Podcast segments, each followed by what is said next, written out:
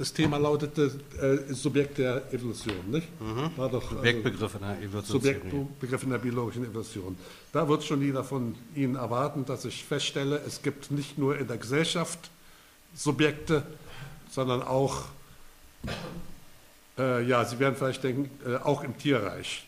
Äh, es ist viel schlimmer noch, ich sage, überall, wo es Evolutionen gibt, gibt es ein Subjekt der Evolution, das evoluierende System. Wo man ein Subjekt nicht ausmachen kann, da kann man auch nicht klar von Evolution sprechen. Äh, Evolution, da gibt es eine ganz einfache Definition davon, die durch alle Bereiche geht, äh, die so wenig platt und trivial ist, wie sie klingt. Evolution bedeutet immer die Entstehung von Neuem. Wo etwas Neues entsteht, dort hat ein Evolutionsprozess stattgefunden. Nicht alles, was sich bewegt oder entsteht, ist neu. Wenn ich den Stift hier hinlege, der hat noch nie dagelegen und äh, das ist nun noch nichts Neues. Und auch wenn der mit Schmetterlingseffekt irgendwo so eine, äh, einen Vulkan auslöst oder so, äh, das ist auch nichts Neues. Äh, etwas Neues, das entsteht, das ist etwas, das auch wirklich Substanz haben muss. Nicht nur Erscheinung ist, sondern äh, eben auch etwas Substanzielles Neues. Die beste Art und Weise, um an dem biologischen Evolutionsprozess etwas näher zu kommen, äh, nein, ich schicke noch Folgendes voraus. Wenn etwas Neues entsteht, ist es, wenn es wirklich etwas Neues ist, wirklich Evolution gewesen ist, dann ist das etwas, was man nicht einfach voraussagen kann. Ergo, wenn man etwas voraussagen kann wirklich und es entsteht, dann kann es nicht was wirklich Neues sein, wie, man, wie immer man das dreht. Grundsätzlicher betrachtet möchte ich sagen, in der Evolution haben wir immer ein evoluierendes System, genannt Subjekt, das dadurch evoluiert, dass es sich aus der Umwelt, dass es aus der Information, aus der Umwelt Informationen aufnimmt. Ich meine Informationen jetzt sehr locker, deskriptiv. Es geht mir nicht darum, irgendeinen Informationsbegriff damit zu verbinden. Aufnimmt, verarbeitet, darauf reagiert, sich dadurch umgestaltet und so sich als Subjekt verändert dabei auch wieder Gegenstände aus der Umwelt zu seinen eigenen Objekten machend.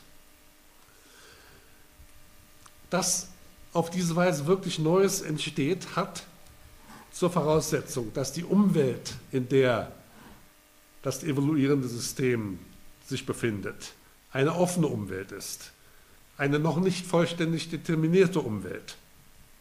Und das Außen, die Umwelt, der Kosmos, das All stellt immer schon eine Einheit von bestimmten und unbestimmten Momenten dar.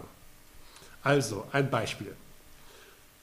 Für die Urgiraffe mit dem kurzen Hals, deshalb Urgiraffe, existiert die Baumkrone noch nicht. Die kommt da gar nicht ran, ob sie sie sieht oder nicht. Wenn, dann existiert sie in irgendeiner äh, untergeordneten Funktion. Mit der Evolution des langen Halses der Giraffe kann sie allmählich das Laub der Bäume erreichen, als Nahrungsquelle nutzen und so allmählich die für die, Graffe, für die Urgraffe zunächst nicht vorhandene, unbestimmte Baumkrone zu einem äh, determinierten Element, einem Objekt in ihrer Umwelt machend. Es kommt immer auf die Sichtweise an. Der Betrachter, der vom Mond aus sowohl die Urgiraffen sieht mit den kurzen Hälsen, als auch die Bäume sieht, mit deren Laub, von deren Laub dann die Tiere zu fressen äh, anfangen, der kann Prognosen anstellen, die dann eintreffen, nämlich die langen Giraffenhälse, wenn er ein bisschen von der Evolutionsdynamik Bescheid weiß. Also ist nichts Neues entstanden aus dieser Vogelperspektive. Warum? Weil der Mensch vom Mond oder von wo immer, immer her, äh, hin er guckt, er sieht schon alles, was da. Er sieht auch schon, für ihn ist auch schon diese Umwelt, diese Bäume sind determinierte Elemente. Er weiß, was ein Baum ist. Er sieht nicht, dass die Giraffe den Baum nicht sieht und nicht sehen kann. Und er sieht auch nicht, versteht auch vielleicht nicht, dass wenn die Giraffe den Baum zu ihrem Objekt macht, der Baum ein anderer Baum ist als für uns. Für die Giraffe ist der Baum eine Nahrungsquelle. Für uns ist er ein Erholungsspender. Und was alles als Baum für die Giraffe zählt, das würde für uns nicht alles als Baum zählen oder vielleicht noch mehr. Man muss also, um diese Innenansicht, diese Innensicht von Seiten der Giraffe zu begreifen in ihrer eigenen Evolution, muss man sich sozusagen auf den Rücken der Giraffe setzen und die Umwelt mit den Augen der Giraffe betrachten, um zu sehen, wie sie im Evolutionsprozess, im Adaptationsprozess, im Eroberungsprozess neuer Elemente in ihrer Nische äh, äh, auch diese zunächst unbestimmten Elemente zu ganz bestimmten Objekte ihrer Umwelt macht. Äh, ich kann es nicht unterdrücken, hier auf ein ganz anderes Beispiel hinzuweisen, indem ich die Grafik gegen den Fisch austausche, wo das noch viel deutlicher wird. Fische schwimmen im Wasser und es gibt Landwirbeltiere und jeder weiß, dass die Landwirbeltiere aus Fischen entstanden sind. Wie geht die Evolution des Fisches, wie erobert das der Fisch die adaptive Zone des Landes? Wie macht er das?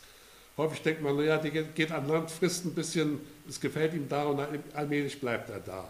So ist es ja aber nicht. Und ich möchte darauf ganz kurz, möchte, naja, doch, ich möchte darauf äh, eingehen, was das so ein schönes Beispiel ist von der Dialektik der Entwicklung.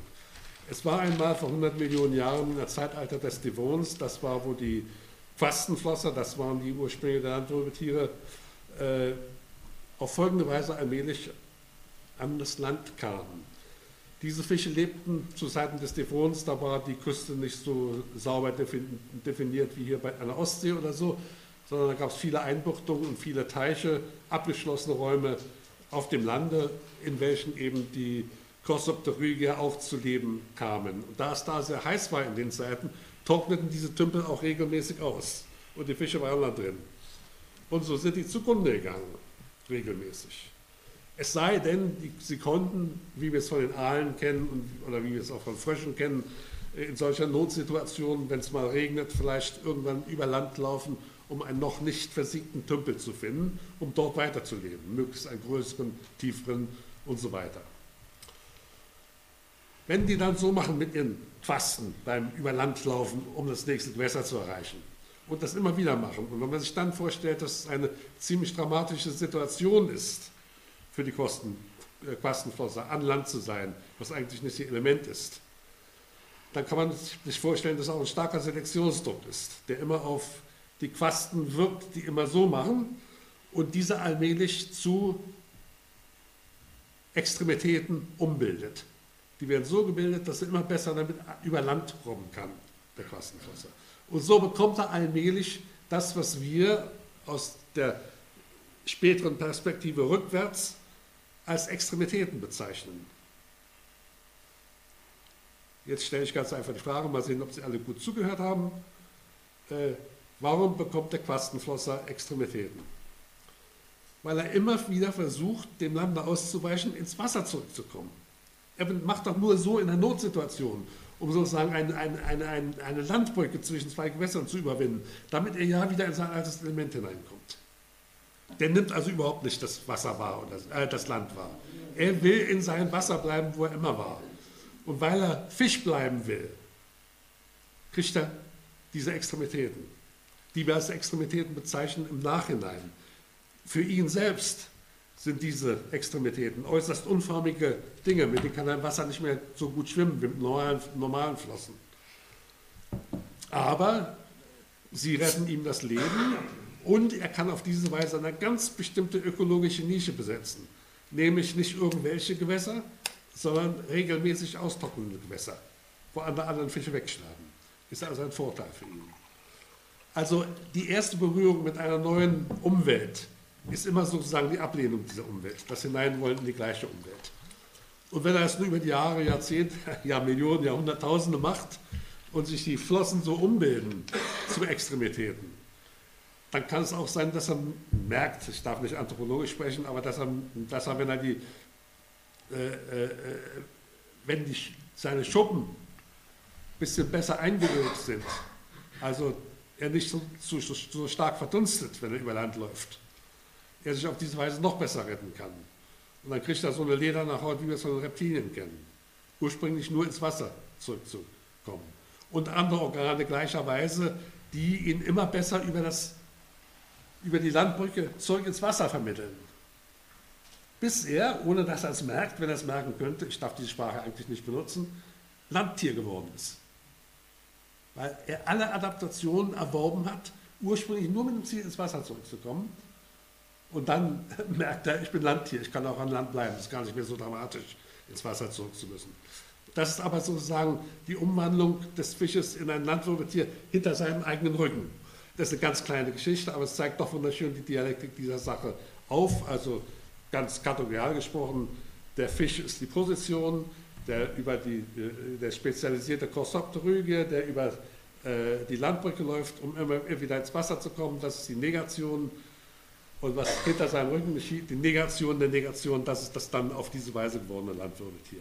Also wie gesagt, es gibt da eine unheimliche Dialektik zwischen Umwelt und dem Subjekt der Evolution, die man, äh, äh, die einfach, äh, wo man viel mehr noch dann ausbauen konnte. Ich wollte, wollte, das hier nur als ein Beispiel dafür andeuten, dass man sich ja davor hüten muss, die Umwelt als geschlossene wahrzunehmen, nur weil man von menschlicher Sicht äh, die schon immer schon kennt. Das ist nicht so. Uns gab es ja damals noch, mal, noch gar nicht. Wir waren ja die Fische damals. Und die Landzone, was das ist und so, das erfährt man erst durch Inkorporation dieser neuen Elemente in sich, also in unsere Vorfahren hinein, der Fische, der Amphibien, der Reptilien, bis wir daraus entstanden sind. So konstruiert also gewissermaßen das Tier seine eigene Umwelt. Es gibt das auch dafür viele äh, Termini in der Biologie, das wird, immer oft, das wird schon oft wahrgenommen. Und dann sagt man, äh, also die unmittelbare Umwelt des Tieres, also mit der er wechselt wirkt, was seine Objekte sind, die nennt man dann Umgebung und die offene Umwelt nennt man einfach Umwelt zum Beispiel. Manchmal werden die Termini auch genau um, äh, äh, um, äh, vertauscht, andersrum gedreht. Die sind nicht so ganz festgelegt. So, äh, was ich hiermit sagen will, mit dem Beispiel von dem Betrachter hinterm Mond oder auf dem Mond. Für den, wenn der diese Sicht annimmt, existieren die Objekte unabhängig vom Subjekt. Und der meint dann, dass das Grundlage allen Materialismus sein muss, die letzte des Materialismus, dass die Objekte unabhängig von den Subjekten bestehen. Und dann gibt es die zweite Gruppe, all jene, zu denen rechne ich mir gerne selbst, die sagen, dass die Objekte im Prozess der Evolution, sei es in der gesellschaftlichen Praxis des Menschen oder in, biologischen, in der biologischen Evolutionspraxis, erst mit der Aneignung von bisher undeterminierter, bisher indeterminierter Umwelt entstehen.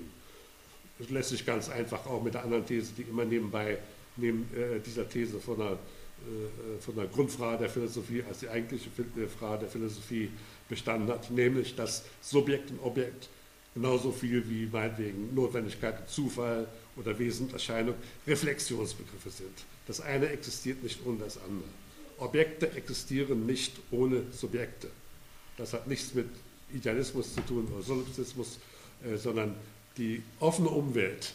Subjekte können aus der offenen Umwelt Objekte aufnehmen, äh, in die äh, bestimmte Umwelt inkorporieren, äh, also unbestimmte Elemente, die werden dann zu Objekten für die Subjekte. Also Evolution gibt es immer nur in offener Umwelt oder es kann nichts Neues auf dieser Welt entstehen oder es gibt keine Subjekte oder aber es gibt keine Subjekte. Oder wird dann allein das Kriterium des Bewusstseins als Kriterium der Existenz von Subjekten zugelassen, eben der Mann im Mond. Subjektsein hat mit Bewusstsein erstmal überhaupt nichts zu tun. Subjekt ist materialistisch betrachtet äh, das evoluierende System, das der Fischer kein Bewusstsein sich Elemente der Umwelt aneignet und als seine Objekte äh, seine Lebewelt konstituiert. So, ich habe bisher jetzt nur ganz kurz gesprochen und an ein, zwei sinnlich wahrnehmenden Beispielen äh, von morphologischer Evolution geredet. Und nun kommen wir, da will ich ganz kurz darauf eingehen, äh, zur Frage nach den Ursachen von Evolution, also den Evolutionsmechanismen. Und damit zum Darwinismus im engeren Sinne. Äh, Darwinismus heißt erstmal ganz allgemein, äh, es, Tiere, haben, Tiere und Pflanzen haben eine Stammesgeschichte, es gibt eine Evolution. Und Darwinismus im Speziellen heißt auch den Mechanismus der Evolution angeben. Und das möchte ich tun immer mit Seitenblick auf die Subjekte, immer mit Seitenblick auf die Gesellschaft. Evolution sind, evoluieren tun nie Einzelorganismen. Wer meint, dass der einzelne Organismus evoluiert, einzelne, sich umbilden kann allmählich und die Umbildung dann an die Nachfahren nachweist, das ist ganz grundsätzlich kategorial, auch dogmatisch gesprochen, das ist äh, eine lamarckistische Sicht, was wir traditionell unter Lamarckismus verstehen. Wirkliche Evolution von Subjekten erfolgt immer in Populationen. Das Subjekt ist immer ein kollektives. In der Biologie die biologische Population, in der Gesellschaft die menschliche Population, die Nation zum Beispiel. Äh, Kollektive zeichnen sich durch Austausche aus. In der menschlichen Gesellschaft ist es der Austausch von produzierten Gütern zwischen den Individuen, von Waren. Ich benutze den äh, Begriff Ware, Ware kritiklos. Also Dinge jedenfalls, die müssen sich zum Wert austauschen in einer Population. Weltweit geht das erstmal nicht und deshalb zerfällt die Weltpopulation immer einzeln kleine äh, Gebilde, Nationen genannt, die innerhalb derer Warenverkehr äh, stattfindet. In der Biologie ist es ähnlich. Es ist immer die biologische Population besteht aus Hunderten, Tausenden, Zehntausenden von Individuen. Bei Elefanten werden es vielleicht einige Tausend sein. Bei Mückenschwärmen äh, werden es Milliarden sein, die alle einer Art angehören und die variieren, mutieren, variieren und deren vorteilhaften Gene in der Population weitergereicht werden durch die natürliche Auslese. Und dieser Austausch von Genen in der Population, von kleinsten Variationen, Darwin kannte noch nicht die Gene, der sprach nur von Variationen, dieser Austausch vorteilhafter Variationen zwischen den Individuen ist das, was Evolution ausmacht. Das ist natürliche Auslese. Und äh, so wird das, was in der Gesellschaft uns bekannt ist als, nein, ich benutze erstmal das neutrale Wort, als Verkehrsverhältnis. Das ist das marxische Wort für das, äh, was er später äh, als Produktionsverhältnis bezeichnete. Es gibt ein Verkehrsverhältnis in der menschlichen Gesellschaft. Das ist das Verkehren der Individuen untereinander durch Austausch der von ihnen erzeugten Produkte und damit dem Aufbau der künstlichen Umwelt, großen Industrie und so weiter. Das Pendant dazu ist in der biologischen Population der Austausch von Genen. Es gibt also selbstverständlich in der biologischen Population ein Produktionsverhältnis, dadurch, dass immer zwei Tiere miteinander Gene austauschen und die an Nachkommen weiterreichen und die Selektion diese Gene in der ganzen Population verbreitet. Haben wir einen Analogon zu der Situation in der äh, gesellschaftlichen, in der menschlichen Population. Äh, es ist ein, meines Erachtens, wenn man wirklich kategorial denkt, ein altbekannter Unfug zu sagen, nur der Mensch sei gesellig, das Tier nicht. Natürlich wissen wir alle, was damit gemeint ist. Der Mensch spricht und kann sagen, hallo, wie geht's? Die Tiere nicht. Aber äh, das, was das Verkehrsverhältnis des Menschen für den Menschen bedeutet, bedeutet, der Genaustausch zwischen den Tieren für die Tiere ist genauso bedeutsam für die tierische Evolution wie äh, die Produktionsverhältnisse für die äh, Evolution der menschlichen äh, Produktivkräfte. Natürlich gibt es ganz fantastische und wesentliche Unterschiede. Der Austausch in der menschlichen Gesellschaft erfolgt synchron. Äh, ich kann jederzeit, was weiß ich, 45 sind glaube ich die, wie heißen die nochmal, die, die, die Transistoren entdeckt worden. Binnen weniger Jahren war, waren in der ganzen Welt äh, zu haben, Transistorenradios. Man kann hunderte, tausende solche Beispiele anführen. Jede Neuerung ist fast instantan äh, äh über die ganze Welt verbreitet bei der heutigen äh, äh, Kommunikationsfähigkeit in der menschlichen Gesellschaft. Im Tierreich geht es immer nur dadurch, dass ein vorteilhaftes Gen dadurch in der Population verbreitet wird, dass dieses Individuum ein längeres Leben hat, äh, mehr Nachkommen, diese Nachkommen sich wieder mit anderen Individuen kreuzen, die dann auch diese Vorteile haben, diese dann allmählich über Tausenden von Zehntausenden von Generationen äh, populationsweit verbreitet werden und indem so aber gleichzeitig in vielen verschiedenen Individuen verschiedene vorteilhafte Gene in der Population verbreitet werden, erfolgt eine, absehbar, eine Evolution absehbar in einigen Tausenden oder Zehntausenden Jahren. Die biologische Evolution ist selbstverständlich sehr, sehr viel langsamer als die äh, in der menschlichen Gesellschaft. Äh, das war also der Unterschied von synchronen Austausch in der menschlichen Gesellschaft und diachronen Austausch in der biologischen Population. Äh, so wie das Tier, die tierische Population, ihre Evolutionsatome, die Gene, in sich tragen, so befinden sich die Atome der menschlichen Entwicklung, nämlich die Waren, Warenkörper oder die Produkte, außerhalb des Fleisch und Bluts des Menschen. Sie bilden einen extrasomatischen Körper äh, der, dieser spezifisch menschlichen Organismen. die aber natürlich, diese ganze künstliche Umwelt gehört natürlich mit zur Menschlichkeit. Was wären wir ohne die große Industrie und ohne äh, die äh, gesamte Werkzeugwelt? Ich weiß, dass vor kurzem in der Veranstaltungsreihe hier äh, ein, mal die Frage gestellt worden ist, ein ganzes Seminar gewidmet worden ist, ob das Verständnis der biologischen Evolution förderlich ist für die gesellschaftliche Evolution, für ein Verständnis der Soziologie. Äh, zentral für die Beantwortung dieser Frage, die werde ich aber hier nicht weiter darauf eingehen, ist die Klärung, meines Erachtens die Klärung der Anthropogenese des Menschen.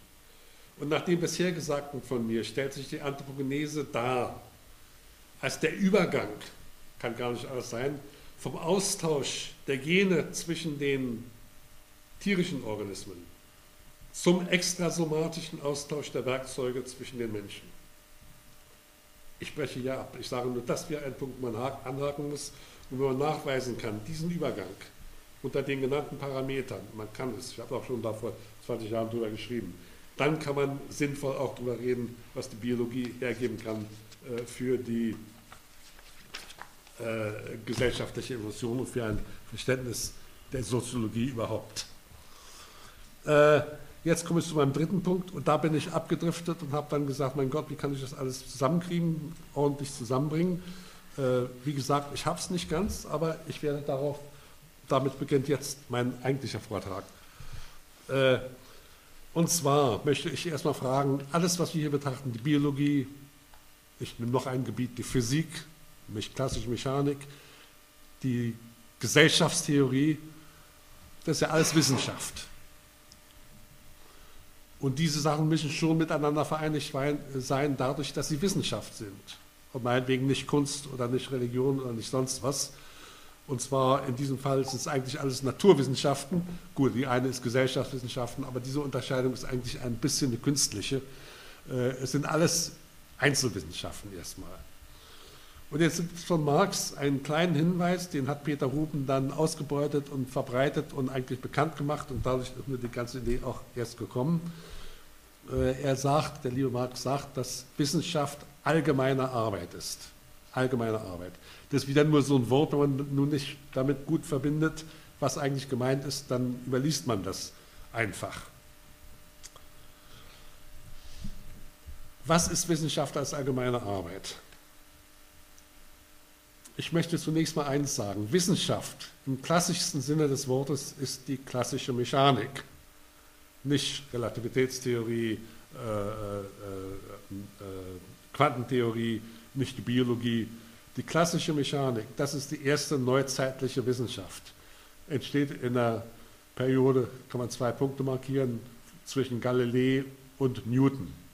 Zwischen den beiden Existenzen liegen ungefähr, ich glaube, knapp 200 Jahre. Ich will da auch nicht irgendwelche Geschichte groß weiter betreiben. Ich möchte nur sagen, mit, dem, mit der Ausbildung der neuzeitlichen Wissenschaft, das ist der Punkt, wo nach Marx, ich glaube es ist auch nach Marx so, wo der Mensch, wie Marx sagt, neben die Produktion tritt. Dazu vergleiche ich den urzeitlichen Menschen und den neuzeitlichen Menschen. Äh, Wissenschaft im Sinne der klassischen Mechanik ist eigentlich Modellproduktion, Produktion von Modellen für Anfertigung von Werkzeugen, von Schmiedehämmer, von äh, Autos, von was auch immer. Wer Modelle entwirft oder darüber nachdenkt, wie kann ein Werkzeug so optimiert werden, dass die Produktion optimiert oder maximiert oder mehr Produkte erzeugt werden oder günstigere, der betreibt Wissenschaft. Und dass das zuallererst die Wissenschaft der Mechanik ist, äh, äh, darüber, äh, das kommt einfach daher, da die Mechanik ja die urtümliche erste Wissenschaft ist von der Bewegung der Objekte in der Neuzeit. Der Urmensch, der einen Faustkeil greift und auch zurechtschlägt und damit klopft und klopft, der tut das im Schweiße seines Angesichts. Der hat keine Zeit darüber nachzudenken, wie kann ich ein Modell eines Faustkeils so machen, dass ich dann immer nach diesem Modell wieder neue Faustkeile mache. Der kann nicht darüber nachdenken, naja, wenn der Faustkeil zu groß ist, dann kann ich zwar besser zuschlagen, aber kann ich ihn weniger mit mir rumtragen. Äh, Was ist die, äh, das, das, das beste äh, Kompromiss zwischen Schwere und äh, Fortbeweglichkeit und alles solche Dinge. Das, da, da macht der Urmensch sich keinen Kopf drüber, kann er gar nicht. Wie gesagt, er muss ja überleben. Und wenn er sich anfängt, da einen Kopf drüber zu machen, dann würde er äh, gar nicht überleben. Ab einem bestimmten Zeitpunkt aber, Moment, ne, äh, jetzt komme ich zu dem Begriff der Maschine. Maschinen gibt es schon seit dem Altertum, seit den alten Griechen. Die alten Griechen sprachen von Maschinen und meinten mit Maschinen, da steckt das Wort drin, Machination, sozusagen äh, die Verhältnisse der Umwelt verfälschen, ein bisschen, ein bisschen rumtricksen an den Verhältnissen der Umwelt, um bestimmte Arbeitsgänge bewerkstelligen zu können. Trickreich sein. Nicht? Und so gibt es die Simple Machines, also die einfachen Maschinen, zum Beispiel Flaschenzug. Wer einen Flaschenzug konstruieren kann, der kann die Natur ganz schön austricksen, der kann nämlich dann mit dem Flaschenzug Objekte heben, die zehnmal so schwer sind, wie wenn das mit, der, äh, äh, äh, äh mit, der, äh, mit dem Arm heben müsste. Oder allein ein Hebel, die Hebelwirkung. Ist auch schon wieder eine Machination, ein trickreiches Vorgehen, also eine Maschine, das sind einfache Maschinen. Aber darum geht es mir hier nicht. Mir geht es ja um die Ausbildung der modernen, neuzeitlichen Mechanik. Maschinen entwickeln sich bekanntlich. Und da gibt es viele Theorien drüber. Auch bei Marx, Marx hat eigentlich nicht die Geschichte der, der, der Maschinenentwicklung betrachtet. Ich will das auch nicht. Ich will nur einen Punkt stellen, ab, äh, feststellen. Ab einem bestimmten Zeitpunkt werden von den Menschen Maschinen Motoren eingepflanzt. Was sind Motoren? Jeder weiß, stampft und wum, wum, wum und so weiter. Also ein Motor, der sich selbst bewegt was heißt das jetzt global betrachtet?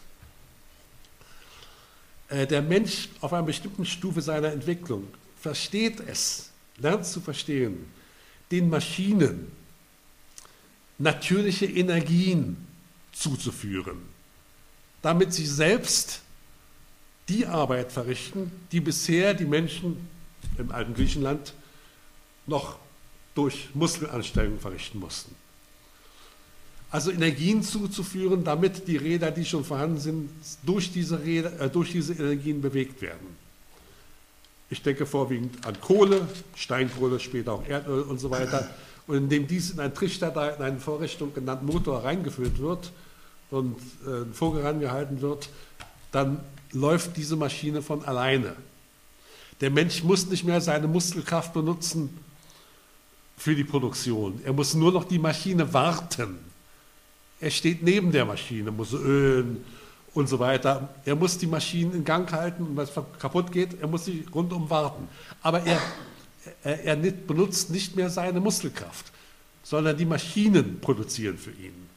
Und eine völlig neue Situation in der Entwicklung der menschlichen Gesellschaft.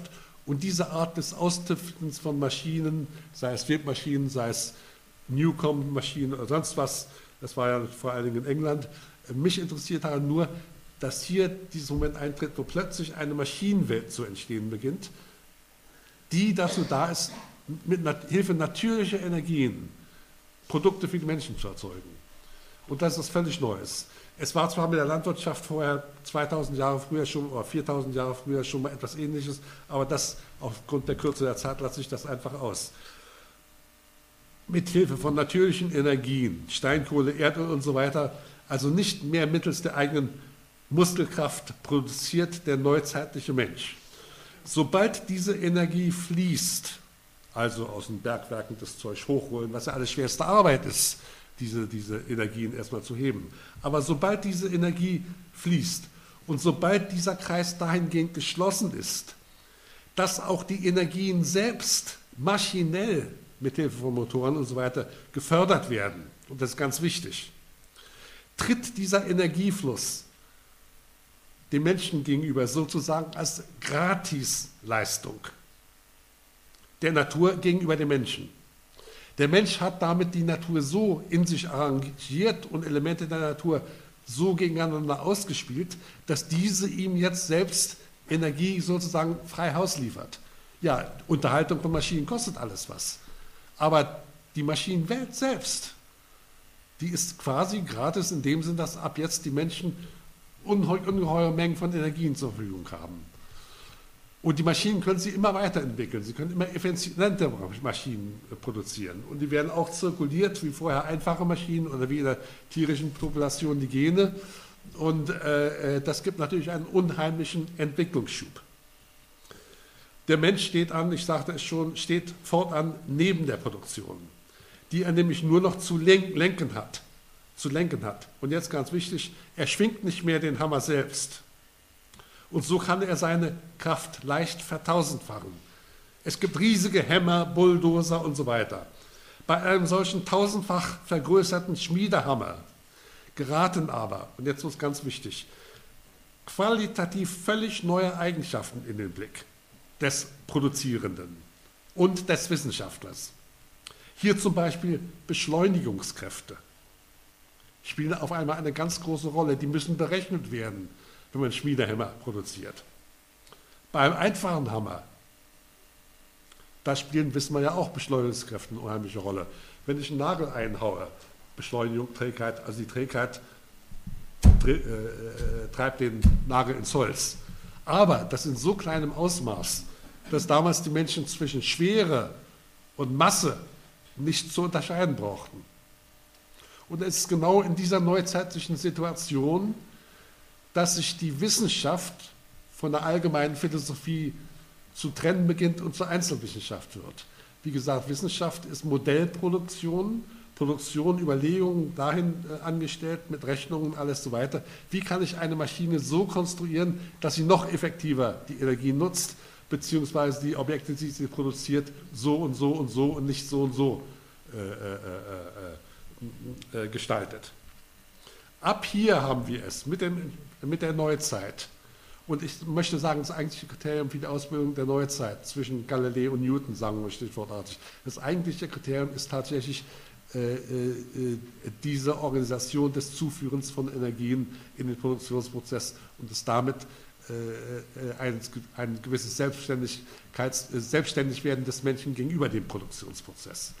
Ab dort hat der Mensch auch Muße, Muße, das ist ganz wichtig, um überhaupt nachdenken zu können.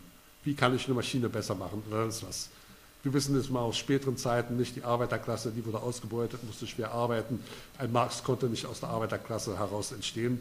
Die hatten ja zwölf Stunden Tag im Kopf voll mit der Arbeit. Es musste also ein Bürger werden, der hat die marxische Theorie entwickelt. So sagen wir es nicht. Also Marx lebte in Umständen, wo er also mit, in gewissem Sinne Muße hatte. Äh, äh, und aber äh, wie gesagt, dem vorgeordnet ist für mich dieser Prozess, dass überhaupt mit der Ausbildung der Neuzeit der Mensch Muße bekommt. Er kann anfangen zu überlegen, nachzudenken. So war es bei Galilei und dem Arsenal und so weiter. Also diese spezifische Verbindung, diese Entstehung dieser Wissenschaft genannt Mechanik, äh, die Modell, Modellproduktion ist, ideelle Modellproduktion, um materielle äh, Modelle, genannt Maschinen zu produzieren. Das ist das große äh, Thema neuzeitliche Einzelwissenschaft, sprich Mechanik. Und dort ist es natürlich ganz wichtig, solche Dinge wie Gewicht und Masse zu unterscheiden. Das genannte, ich lese mal jetzt vor, ich weiß nicht, was ich hier geschrieben habe, ob das hier hinpasst, genanntes energetisches Plus, einmal in Gang gesetzt, bedeutet, dass sich die Wissenschaft, ja, das ist ganz wichtig, natürlich, bringt mich wieder darauf, was ich sagen wollte, keinen Kopf mehr machen muss über dieses Plus. Das heißt, die Wissenschaft die nunmehr nachdenkt, wie kann ich die Produkte noch besser, wie kann ich noch besser Modelle äh, erstellen, wie kann ich noch besser den Hammer gestalten oder äh, äh, äh, den Motor oder die Schiffsschraube, wie kann ich den noch schnittiger bauen oder wie verhält sich die Schnittigkeit des Schiffes äh, zur Schwere des Motors da drin, all diese Fragen. Da ist schon vorausgesetzt, dass es die Motoren gibt, die also immer natürliche Energien diesen Prozess äh, zur Verfügung stellen. Ich hatte vorhin gesagt, diese äh, Energie ist quasi gratis da. Darüber denkt Wissenschaft nicht nach, wie diese Energie zustande kommt. Die setzt sie einfach voraus und denkt darüber, wie kann ich in diesen Situationen, wo ich also mit meiner menschlichen Kraft, sprich mit den Motoren, riesige Hämmer schwingen kann, Flugzeuge äh, äh, bauen kann oder Autos losfahren lassen kann, da geht es nicht um Muskelkraft, noch bessere als zehn Leute ranknüpfen, sondern geht es nur darum, die Maschine so weit zu verbessern, dass sie immer effektiver wird. Energie fließt immer, die ist immer da. Ja, natürlich, wir wissen heutzutage, die wird auch mal endlich sein, wenn wir nicht neue Energiequellen finden, aber das ist wieder eine ganz andere äh, Geschichte, interessiert hier nicht. So, äh, die Bewegung, die Bewegung der materiellen Objekte, um die es hier geht, um die sich der Mensch, also äh, deren Bewegungsquelle, über die er äh, sich keinen Kopf mehr zu machen braucht.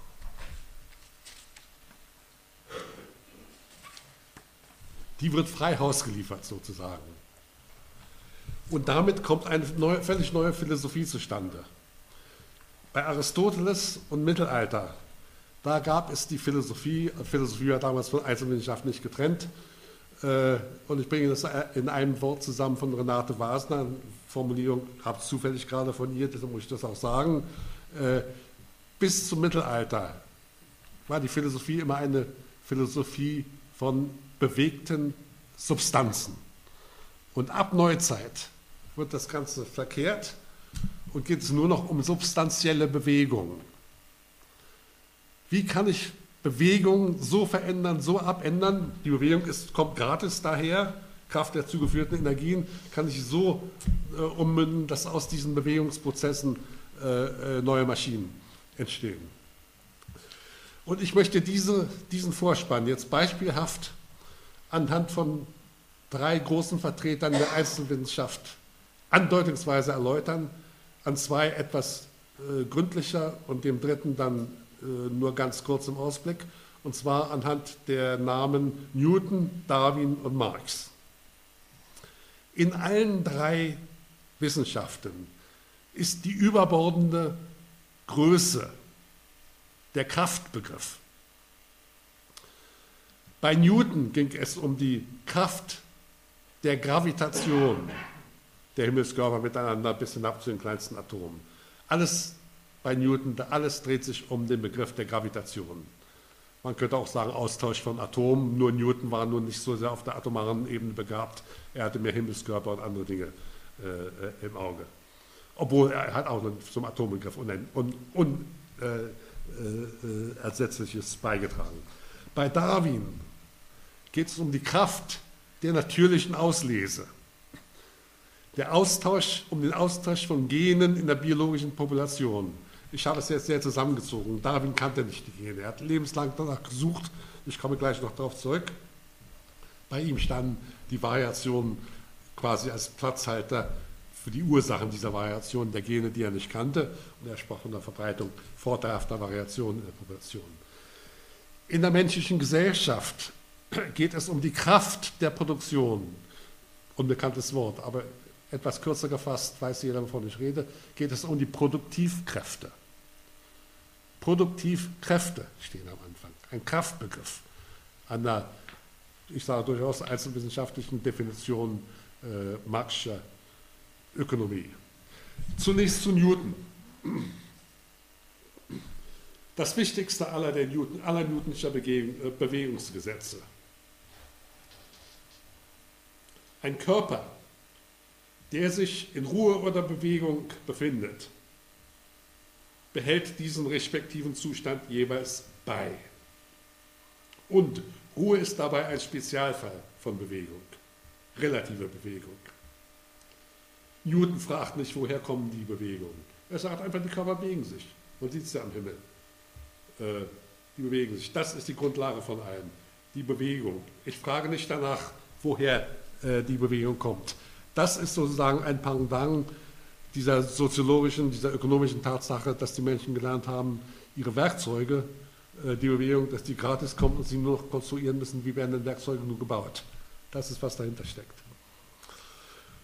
Und dieses Beibehalten wird also, dieses Beibehalten von Bewegung wird bei Newton durch eine axiomatisch postulierte Kraft erklärt oder auch ohne Anführungsstriche erklärt. Die Newtonschen Axiome beinhalten ganz einfach, es gibt eine Kraft, die ist da. Vielleicht können wir sie eines Tages erklären, vielleicht auch nicht, aber es genügt anzunehmen, dass diese Kraft da ist und dass diese zum Beispiel Himmelskörper auf die und die Weise bewegt und äh, man durch Messdatenkorrelationen feststellen kann, dass die Himmelskörper dann auch so agieren, wie sie es tun. Und nicht nur die Himmelskörper, sondern selbstverständlich die irdische Mechanik, äh, Pendel und so weiter. Also es ist ja nicht Galilei, sondern Newton, der äh, irdische und Himmelsmechanik miteinander äh, äh, vereint hat. Die Ursachen hinter diesen Kräften zu erklären, die Ursachen der Gravitation also. Und die Frage ist oft gestellt worden, auch von Newton. Und er sagt, das zu beantworten überlasse ich meinen Lesern. Die können dafür Gott einsetzen oder sonst was. Newton war ganz stark gläubig. Also die ganze Seite, äh, Newton war also ein so guter Bibelkenner äh, wie sonst nur die Pfaffen. Also er konnte, er hatte, weil er ganz ernsthaft in der Bibel gesucht hat nach den Ursachen, äh, nach den biblisch, biblisch belegbaren Ursachen für seine Theorie der Gravitation. Also das war also durchaus, wenn er sagt, das überlasse ich, überlasse ich meinen Lesern, dann ist es eigentlich ein bescheidener Zurücktritt, Rücktritt von Newton. Also, und so sagt Newton, ich mache darüber keine Spekulation, woher die Kräfte kommen oder Hypothesen. Und daher sein berühmtes Hypothesis non fingo. Ich mache keine Spekulationen. Ich messe, ich stelle Messreihen auf zwischen verschiedenen Objekten, erstelle Korrelationen zwischen unterschiedlichen Reihen von Messdaten und dies kann man dann auch Ursachenforschung nennen oder äh, Korrelationsforschung. Also das, was ursprünglich bis zum Mittelalter hin als Ursache galt, wenn auch mystisch, verpönt und sonst was, das erscheint in der neuzeitlichen Physik als Korrelation zwischen verschiedenen Objekten und nichts weiter. Ob man es auch als Ursache bezeichnet oder nicht, das ist eine offene Frage. Das machen äh, verschiedene Disziplinen verschieden. Wenn man natürlich einfach sich hinstellt und sagt, so einfach äh, undiplomatisch, die Physik sucht nicht nach Ursachen, kann man sich die Proteste der Physiker einhandeln. Muss man eben genau erklären, äh, was man damit äh, meint. Mit anderen Worten, die Einzelwissenschaft fragt nach dem Wie eine Sache zustande kommt. Wie baue ich, wie baue ich eine Maschine, damit ich entsprechende Produkte herstellen kann. Aber sie fragt nicht nach dem Warum. Warum funktioniert eine Maschine? Das ist dann Sache der Philosophie wiederum. Einzelwissenschaft par excellence hat immer die Wie-Frage, schon bei Galilei und nicht die Warum-Frage. Äh, diese Reduktion von äh, Ursache-Wirkungen auf Korrelationen kann man auch mit einem anderen Wort bezeichnen, das ist dem Newton häufig vorgeworfen worden oder auch nicht vorgeworfen worden und er hat selbst lange darüber resoniert, man kann von Fernwirkungen zwischen den Objekten sprechen. Man sieht aber ein Objekt, übt eine Anziehungskraft auf ein anderes Objekt auf, diese Anziehungskraft ist ja nicht ein Seil, das das eine daran zieht, oder was, das ist einfach eine Kraft, die Newton postuliert hat, eine Gravitationskraft. Und äh, er stellt bestimmte äh, Berechnungen darüber auf, der sieht, es funktioniert. Also ich habe hier einmal Ursache und Wirkung. Und jetzt mal ganz allgemein, unabhängig von dem, was ich hier gesagt habe, rein philosophisch ganz einfach. Jeder weiß, was ein Ursache-Wirkungsverhältnis ist, so wenn ich davon spreche. Das stellt keine besondere Frage zu jeder, jedem Ursache-Wirkungsverhältnis gibt es immer noch einen Grund, einen Hintergrund, vor dem die Ursache eine Wirkung bewirkt. Zum Grund dazu gehört im Grunde genommen der Rest der Welt, wenn man will. Es gibt näherliegende Gründe, weiter abliegende Gründe. Ich kann zum Beispiel sagen, äh, Wasser kocht über 100 Grad. Das hat eine bestimmte Bedingungen zur Voraussetzung. Zum Beispiel einen bestimmten Luftdruck sonst kocht es nicht bei 100 Grad. Und gerade wenn ich dann die Bedingungen noch eruiere, dann weiß ich, aha, ich habe keinen Fehler gemacht. Das lag am Luftdruck. Dann sagt, stimmt doch. Und so gibt es also Ursache, Wirkung und Grund. Die drei Dinge zusammengedacht. Diese drei Dinge zusammengedacht. Wer das beantwortet und das alles zusammen untersucht, der stellt die Wahrheit Warum? Hier drauf. Das soll heißen, warum? Die Warum-Frage, wer das zusammenbringt. Und das ist, was im Grunde genommen Philosophen tun. Newton als allererster erfahrenen Wissenschaftler hat gesagt, Gründe interessieren mich nicht. Also Hypothesis non fingo. Mich interessieren diese Spekulationen über weiterliegende Ursachen nicht. Ich habe eine Korrelation zwischen, was weiß ich, der Mond dreht sich und wirkt auf andere Planeten, dass deren Drehung so, so abweicht oder so. Das ist alles meine schöne Einzelwissenschaft von Newton. Äh, hinter, dahinter liegende Gründe, ob da Gott eine Rolle spielt oder ob Gott sogar dieses Medium ist, äh, äh, genannt Raum, äh, und der da durchwirkt, das alles interessiert Newton nicht. Wenn also daher die Gründe wegfallen, ich zeichne es an, durch so einen Strich hier durch, und man nur noch diese Ursache-Wirkung untersucht, dann fragt man, ich sage mal nur die Wie-Frage. Wie, es geht, wie funktioniert es? Funktionieren ist ein schönes Wort, um dieses Verhältnis zwischen Ursache und Wirkung äh, zu bezeichnen. Dann lässt man den Grund außen vor.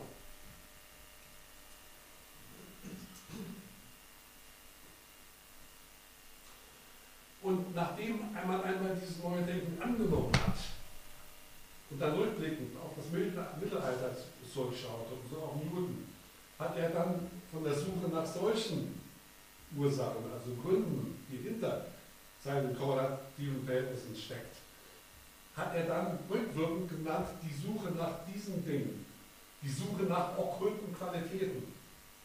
Also wenn er sagt, ich mache keine äh, Hypothesen, hat oft hypothesiert natürlich, aber in diesem Kontext, ich mache keine Hypothesen. Das bedeutet, ich suche nicht nach äh, Gründen, deren Ursachen ich ohnehin nicht finden kann. Das ist sozusagen, das sind okkulte Gründe. Ich nehme an, dass dieser Begriff okkulte Qualitäten äh, erst äh, in der Neuzeit, im neuzeitlichen Rückblick auf das, was das Mittelalter und davor betrieben wurde, überhaupt entstanden ist. Ich nehme nicht an, dass die von okkulten Qualitäten gesprochen haben. Ich weiß es nicht, ich bin auch kein Historiker, aber jedenfalls äh, der Begriff der okkulten Qualitäten, der hier reinkommt, äh, ist also von äh, immenser Bedeutung. Also, normalerweise habe ich das schon gemacht. Einzelwissenschaft fragt nach dem Wie, niemals nach dem Warum. Man kann daher auch von einer Fernwirkung zwischen den Körpern reden, die in solchen Messdatenreihen als in ihrem Verhalten miteinander sich korreliert erweisen. Oder man kann natürlich auch darauf verzichten und weiterhin von Ursachen sprechen. Nochmals anders gesagt, ich habe von der Fernwirkung gesprochen. Natürlich, der Grund vermittelt immer zwischen diesen beiden Größen. Der Grund vermittelt zwischen Ursache und Wirkung. Ich habe es gesagt, der Grund muss immer da sein, damit das funktioniert. Und es ist gerade dann, wenn man verzichtet auf den Grund, auf Angabe des Grundes, und nur noch die Korrelation zwischen Ursache und Wirkung sieht, aber nicht das wirkende Medium zwischen beiden, dass man dann immer wieder kommt darauf, diese Sache zu unterstellen als Prinzip der Fernwirkung, der physikalischen Fernwirkung. Manche Leute finden das beleidigend, andere sagen ja, warum nicht. Äh, offene Frage, nur Fernwirkung kommt genau rein als sozusagen äh, äh, äh, mit der Fernwirkung, da kommt ja der Verzicht, da, ursprünglich verzichtet man auf den Grund, dann führt man Fernwirkung ein und mit der Fernwirkung kommt ja der Grund durch die Hintertür wieder hinein in die Sache, sozusagen. So viel zum lieben Newton. Bei Darwin, wie gesagt, jetzt nicht um die Kraft der Gravitation, sondern um die Kraft der natürlichen Auslese. Bei Darwin treten genau die gleichen Grundparameter in Erscheinung wie bei Newton, wenn auch in anderen Worten. Und Darwin war ja 100 Jahre später als Newton. Erstens, die natürliche Auslese ist die alles beherrschende Kraft der biologischen Evolution. Das brauchen wir auch hier nicht weiter zu betonen.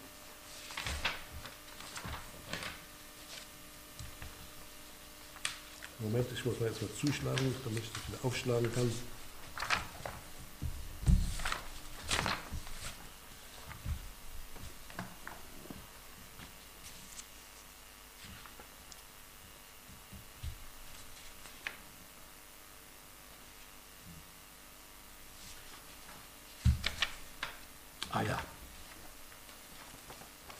Also, Auslese ist die alles beherrschende Kraft der biologischen Evolution, das brauchen wir nicht weiter zu betonen. Zweitens, fragen wir mal, wie Darwin biografisch auf seine Selektionstheorie gestoßen ist, wie er darauf gekommen ist, seine eigene Biografie. Er war 1839 von seiner Weltreise auf der Beagle zurückgekehrt hatte durch den geografischen Vergleich der verschiedenen Tierarten und so weiter, hat er schon gesehen, die entstehen auseinander. Er konnte rückwirkend die Zeit in diese, dieses äh, äh zoologische Klassifikationssystem hinein projizieren und wusste, die müssen sich gewandelt haben. Das war schon klar, aber er hatte nicht die natürliche Auslese, darum wusste er noch nicht. Und er hatte sie dann ungefähr 1940, hatte er den erleuchtenden Zugriff, ja, das muss die natürliche Auslese sein. Aber bis zu dem Zeitpunkt, er wollte also die Evolution klären. Und er hat gesagt, also wenn sich die Tiere allmählich wandeln, dann muss sich was irgendwo in den Eizellen, den Ovarien, äh, den Gonaden wandeln. Also in den, an den Stellen, wo die Tiere sich befruchten. Irgendwas da in dem Mikroskop, da muss ein mikroskopisch Kleines drin sein, das muss ich rausfinden. Mikroskope gab es ja, kann man ja gut angucken und da gibt es die Erfahrung unheimlicher, einer unheimlich breiten angelegten Tradition von Pflanzen- und Tierzucht in England und Darwin hat eine unheimliche Korrespondenz mit den Leuten geführt, um irgendwie ranzukommen an die Ursachen der Evolution, als er noch nicht Selektionstheoretiker war. Und hat das einfach nicht gepackt. Das war eine Sackgasse, dass er gesucht hat, nach den Ursachen für die qualitativen Wandel der Organismen direkt in den, in den äh, äh, äh Geschlechtsorganen selbst, direkt in den äh, befruchteten Eizellen. Dann kam Darwin kam Darwin in Bekanntschaft mit Malthus, das bekannte Geschichte, mit schottischen Ökonomen und so weiter. Und dann kam schließlich dieses Darwinsche ABC, das ihm dann ein, erstmals erleuchtete, erleuchtete, ich wiederhole es nochmal, Organismen, die Tiere haben mehr Nachkommen als überleben können. Jede biologische Art und auch jede lokale Population besetzt eine ganz bestimmte ökologische Nische, an die es angepasst ist. Und in dieser Nische sei das vielleicht nur ein Teich, ein Froschteich mit Fröschen dran oder sei das äh, die ganze Zone eines, eine riesige Zone, wo Elefanten quer durch Afrika leben, aber dieses besetzen immer eine bestimmte Nische. Und die Tiere haben so viel Nachkommen, dass die Nische als Nahrungsquelle nicht immer gut funktionieren kann. Es gibt immer mehr Tiere, die Nahrungsquelle, äh, nicht alle Tiere können überleben. Nur manche können überleben. Welche werden überleben? Die stärksten werden sagt Darwin. Und das ist schon die natürliche Auslese. Die Stärksten werden überleben und unter der weiteren Voraussetzung, und er war ein sehr guter Beobachter, das, wie er es postulierte, aber auch empirisch aufzeigen konnte, die Nachfahren den Elterntieren immer ein etwas ähnlicher sind, im Durchschnitt statistisch, als anderen Tieren der gleichen Art also auch Träger der vorteilhaften Variationen sein werden. Und diese dann wieder an ihre Nachfahren weitergeben, werden sich die vorteilhaften Variationen in der Population allmählich verbreiten und akkumulieren. Evolution oder natürliche Auslese bedeutet dann, modern gesprochen, äh, jene Individuen leisten einen großen Beitrag zur Evolution, die einen großen Beitrag an Genen zum Genpool der folgenden Generation beitragen. Und die tragen, sie tragen dann einen großen Beitrag bei, wenn sie lange leben, nicht früh, früher, äh, sehr früh aus Schwäche sterben. Insofern perpetuieren sich die positiven Variationen in der Population selbst. Und dieser Zusammenhang, jeder, also Schüler-ABC ist das, 11. 12. Klasse, zu verstehen, wie Variation und Selektion fun funktioniert. Nicht alle können überleben, also gibt es einen Populationsdruck.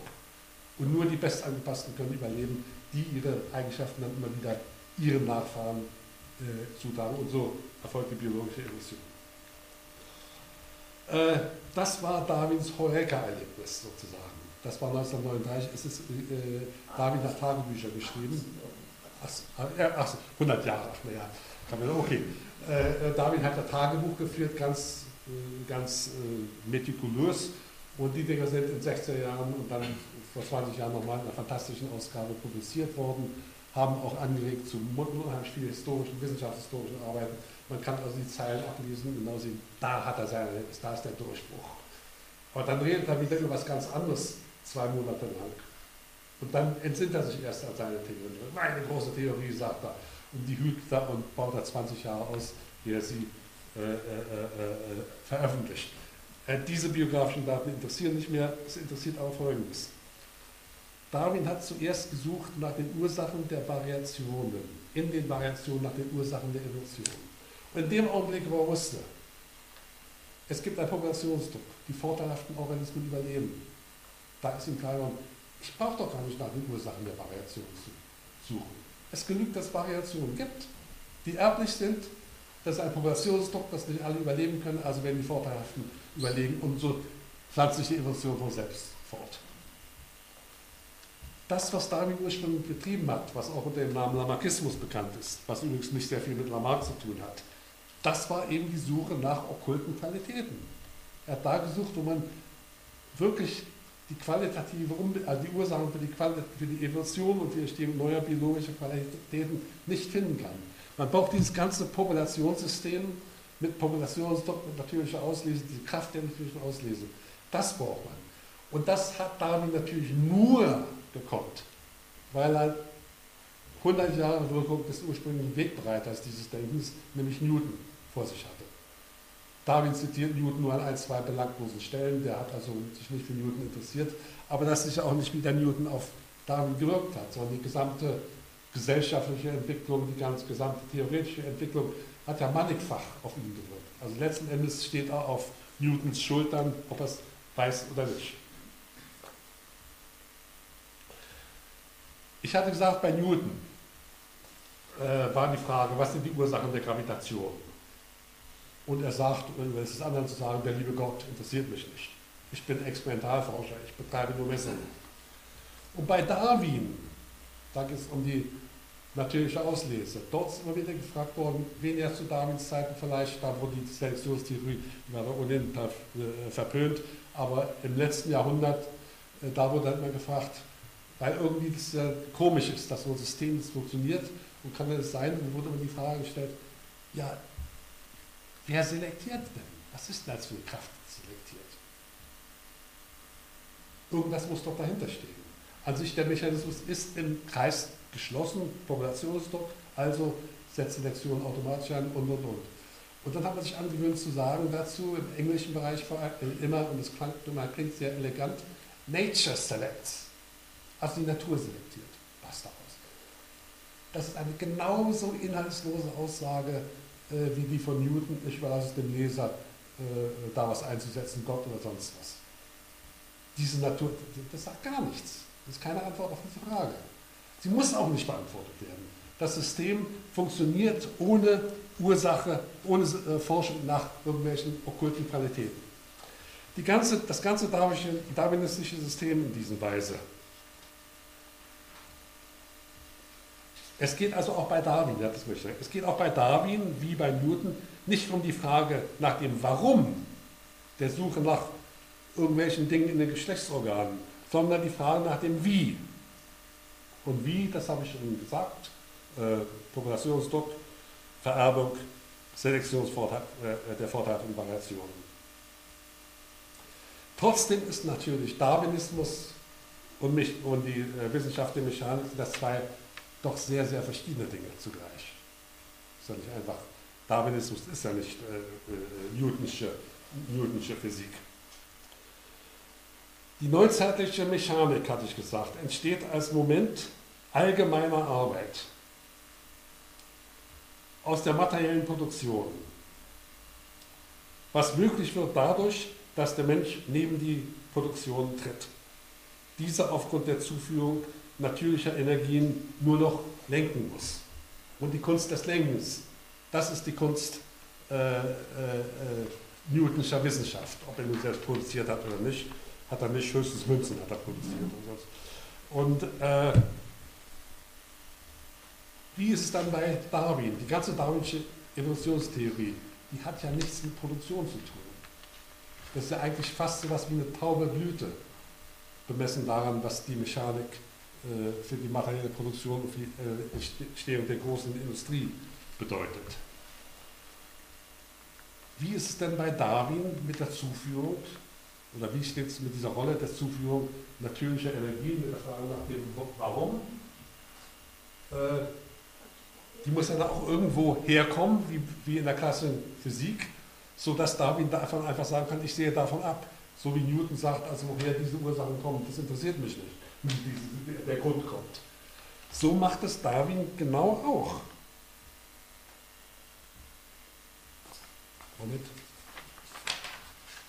bin ich schon wieder hier. Darwin erklärt Evolution genau, indem er Evolution und Akkumulation vorteilhafter Variation gleichsetzt. Darwin erklärt nicht die Entstehung des Lebens. Darwin erklärt nicht die Entstehung der Organismen, sondern er sagt, gesetzt, dass es Organismen gibt, die im Kampf ums Dasein und so weiter mehr Nachkommen in die Welt setzen als andere. Dann funktioniert mein System. Und Organismen sind kleine Kraftprotze die findet Darwin vor. Die sind in der Natur da. Kleine energetische Maschinen sozusagen. Woher kommt denn diese Energiequelle? Wie kommt denn sowas, dass aus toter Materie solche Dinge, die da eigenständig laufen und so weiter? Die Frage stellt Darwin nicht. Er sagt, es genügt, ich weiß das und das und dann kann ich die Evolution, äh, kann ich zeigen, wie eine natürliche Auslese abläuft. Also in meinen Worten jetzt, so sagt es Darwin nicht, ich sage nur, wie die Evolution funktioniert nicht warum oder nicht, nicht die Gründe dieser Ausbildung der Evolution äh, geführt haben. So, ich möchte jetzt an dieser Stelle, bevor ich ganz kurz einen Ausblick auf den Zustand in der Gesellschaft werfe, möchte ich einen wunderschönen Satz bringen von dem Immanuel Kant, der das Ganze, das, das Ganze in seiner eigenen Terminologie formuliert. Kant sagt, also sinngemäß, äh, wenn man die Bedingungen der Möglichkeit einer Sache kennt, dann kennt man die Sache. Dann kennt man auch die Sache. Die Bedingungen, das ist der Grund, für die Möglichkeit, sind Ursachen, so es hier steht, einer Sache, das ist die Sache, dann die Wirkung, das ist dann wollen. Da haben wir eine genaue Parallele. Und Kant fragt immer nach den Bedingungen der Möglichkeit der Sache, eine der zentralen Fragen Kants. Und man sagt, dass Kant in seinen Alterswerken äh, schon ziemlich senil geworden ist. Mag sein zum Teil, aber zum Teil lag es einfach daran, dass man nicht äh, äh, das richtige Verständnis hatte äh, für die Probleme, an denen Kant dran war. Und Kant hatte die große Frage, spätestens seit den metaphysischen Anfangsgründen der Naturwissenschaften, äh, was ist eigentlich ein Körper? Was ist ein Körper? Kant ist natürlich unheimlich beeinflusst von Newton.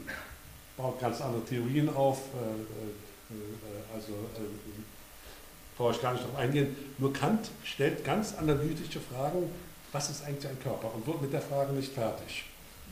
Er sagt zum Beispiel Fernwirkung, er sagt, er sagt zum Beispiel, hat auch das Problem der Fernwirkung. Er sagt, selbst wenn zwei Billardkugeln durch Nahwirkung, die eine stößt Billardkugel an und die äh, läuft weiter, selbst wenn da eine Nahwirkung ist, das ist eigentlich keine Nahwirkung.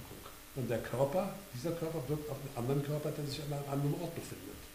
Sind ja nicht am gleichen Ort, sind ja nebeneinander. Also es kann gar nichts anderes als Fernwirkung geben, nach, wenn ich Kant richtig verstehe. Äh, Nahwirkung, Feldtheorien oder gar sowas, ich komme da noch kurz darauf zu sprechen, gibt es nicht. Es gibt nur das. Und dann kommt Kant auch zu solchen Ideen, es kann auch gar nicht sein, dass ein Körper einen anderen Körper anstößt und der instantan anfängt, sich weiterzubewegen. Weil wenn es wirklich instantan wäre, dann müsste ja die Kraft des Zusammenstoßes unendlich groß sein. Also muss ein Körper elastisch sein. Kann also nicht ganz starrer Körper sein, so wie, es, wie wir es denken. Und in seinen Altersschriften kommt dann Kant immer mehr dazu, über Feldtheorien nachzudenken, mit Feldtheorien seiner fort und wie es eigentlich zwischen einem Körper und einem, bloß Feld, einem bloßen Feld von Dingen, wo man den Körper vielleicht bis in der, quasi in Luft aufgelöst ist, dass es zwischen beiden fließende Übergänge gibt. Und der eigentliche Grundzustand der Materie ist ein, den man nicht unterscheiden kann zwischen Feld und Körper. Und daraus versucht er neue äh, äh, äh, Ideen zu entwickeln. So, ja, da ist also die große Frage, vor allen Dingen bei Nave, was ist dann ein Körper? Und da kommt ja dann zu Newtons, zu Newtons äh, äh Entwicklung nach Newton als Reaktion auf Newton kommt die ganz große Körperschaft von Feldtheorien. Es gibt viele Feldtheorien. Der erste, der äh, das betreibt, ist Faraday. Das geht bis Maxwell, wo man also den Körper nicht als Körper unterstellt, sondern wo man Felder von Partikeln hat, die dadurch auch miteinander verbunden wirken, also eine Art Nahwirkung, nicht Fernwirkung. Äh, ich will nur sagen, alle Physik ist sozusagen nicht nur Newtonsche Physik, das ist die Grundlage, aber ohne äh, die Physik der Feldtheorien, ich brauche gar nicht bis zur Relativitätstheorie äh, zu gehen und solche Dinge, ohne die Feldtheorien als Ergänzung, die sozusagen bestimmte schwarze Löcher der Mechanik ausbügelt oder ergänzt. Ohne die hätte es keine moderne Physik geben. Für die Biologie gilt das Gleiche, obwohl das da nicht so offensichtlich ist. Ich kann nur sagen, das Atom der Biologie, genannt Gen, heutzutage, schon seit 20, 30 Jahren, wissen die Leute nicht mehr, die Biologen nicht mehr, was ein Gen ist. Die fragen sich immer, was ist denn ein Gen? Und äh, äh ich kann jetzt nicht ins molekularbiologische gehen, das wäre ein extra Vortrag, aber wenn man das Gen vor Augen, ist nicht, ist nicht ein bestimmter Abschnitt auf der DNA von da bis da, sondern es kann sein, es hier und da und da drei Abschnitte zusammen ergeben erst ein Merkmal. Wenn man sagen will, ein Gen ein Merkmal, dann hat man plötzlich entweder äh, drei Gene ein Merkmal, oder man muss zugeben, das Gen ist nicht an einer Stelle, das ist irgendwo im Genom verstreut. Dann ist es auch in der Population verstreut. Also es gibt im Ansatz eine großartige biologische Feldtheorie in Ergänzung äh, zu der Darwinschen, wie ich es nennen würde, Partikeltheorie. So, abschließend ganz kurz ganz kurz zur Wirtschaftsstruktur, ganz kurz zur Gesellschaftstheorie. So wie die Gene in der biologischen Population erst zu solchen Körperchen vereinzelt werden, darüber habe ich gar nichts gesagt, da stellt die ganze Molekularbiologie dahinter. Aber so wie die natürliche Auslese dazu führt, dass distinkte Gene in der Population nicht nur perpetuiert werden, sondern auch überhaupt erst entstehen. Das ist ein extra Thema, habe ich aber leider drin geschrieben. So werden die Produkte in der menschlichen Produktion, in der gesellschaftlichen Produktion auf dem Markt vereinzelt oder Waren, was auch immer. Ware ist das Atom, so wie ich das Wort Ware benutze, benutze der, äh, der menschlichen Gesellschaft, die, die Atome nämlich, die sich auf dem Markt austauschen. Hängt sehr eng dran an dieser Frage der extrasomatischen Vererbung menschlicher Fähigkeiten. So wie die Mechanik durch eine Feldtheorie als Pendant und durch, in der Biologie ebenso, die Biologie durch eine Feldtheorie als Pendant äh, ergänzt werden muss. So muss der Marktmechanismus auch durch eine weitere Theorie ergänzt werden. Es ist der Marktmechanismus, es ist der Austausch von Produkten, in welchem sich Waren überhaupt konstituieren und Waren zwischen innerhalb und zwischen Gesellschaften ausgetauscht werden. Und eine solche Gesellschaft, die auf Waren beruht, die auf, auf Austausch zu bestimmten Wertverhältnissen beruht, nennt man die Gesellschaft. Das ist die Gesellschaft. Und davon unterschieden ist diese ganz andere Theorie, die sagt, also Gesellschaft allein ist, es muss noch etwas anderes dazu, das ist die Gemeinschaft. Menschliche Gesellschaft als ein Analogon zur physikalischen äh, äh, äh, Gravitationstheorie, also Darwinsche Selektionstheorie, bedarf, wie diese einer, eines, eines Nahwirkungsprinzips, bedarf die menschliche Gesellschaft auch eines Nahwirkungsprinzips. Und das ist die Organisation der menschlichen Gesellschaft als Gemeinschaft, die nämlich über bestimmte Verteilungsprinzipien in der Gesellschaft unabhängig vom Markt entscheidet, um den Markt sinnvoll und das Leben der Menschen sinnvoll zu organisieren. Es gibt zum Beispiel Krankenversicherung. Die ist nicht aus dem Markt entstanden, sondern das setzt ein Gremium sich zusammen und entscheidet, jeder Mensch muss so und so viel bezahlen, für wenn er krank wird, dann so und so. Und das ist nicht ein Marktmechanismus unbedingt, aber das ist, wo Entscheidungen getroffen werden im Interesse der Erhalt der Gemeinschaft, der menschlichen Gemeinschaft, im Interesse der Gemeinschaftlichkeit aller Menschen außerhalb des Marktmechanismus. Und mein Verdacht ist, auch wenn das ein bisschen wirr klingt, dass also Gemeinschaft, das Wort hatte schon etwas mit Nähe, Nähe zu tun. So wie es in den Feldtheorien, in der Biologie und der Physik Nahwirkungstheorien gibt, so eine Nähe auch äh, der Begriff der Gemeinschaft irgendwo beinhalten muss. Und ich würde, frage mich, ob es nicht in den Teufel zuginge, wenn es nicht zutrifft, dass diese beiden Begriffe Gesellschaft und Gemeinschaft einfach eine Fortsetzung jenes Dualismus darstellt, der bei Newton beginnt, mit Newton und den alternativen Feldtheorien der Physik und der Biologie, äh, mit dem Darwinismus und den alternativen Ferntheorien, die es eigentlich noch gar nicht so gibt. In meinem Kopf habe ich sie drin, aber äh, groß als, äh, als eine eigenständige Feldtheorie gegenüber dem Darwinismus ist das so nicht in Erscheinung getreten. Ja, das ist eigentlich, was ich hier sagen wollte. Steht hier noch was?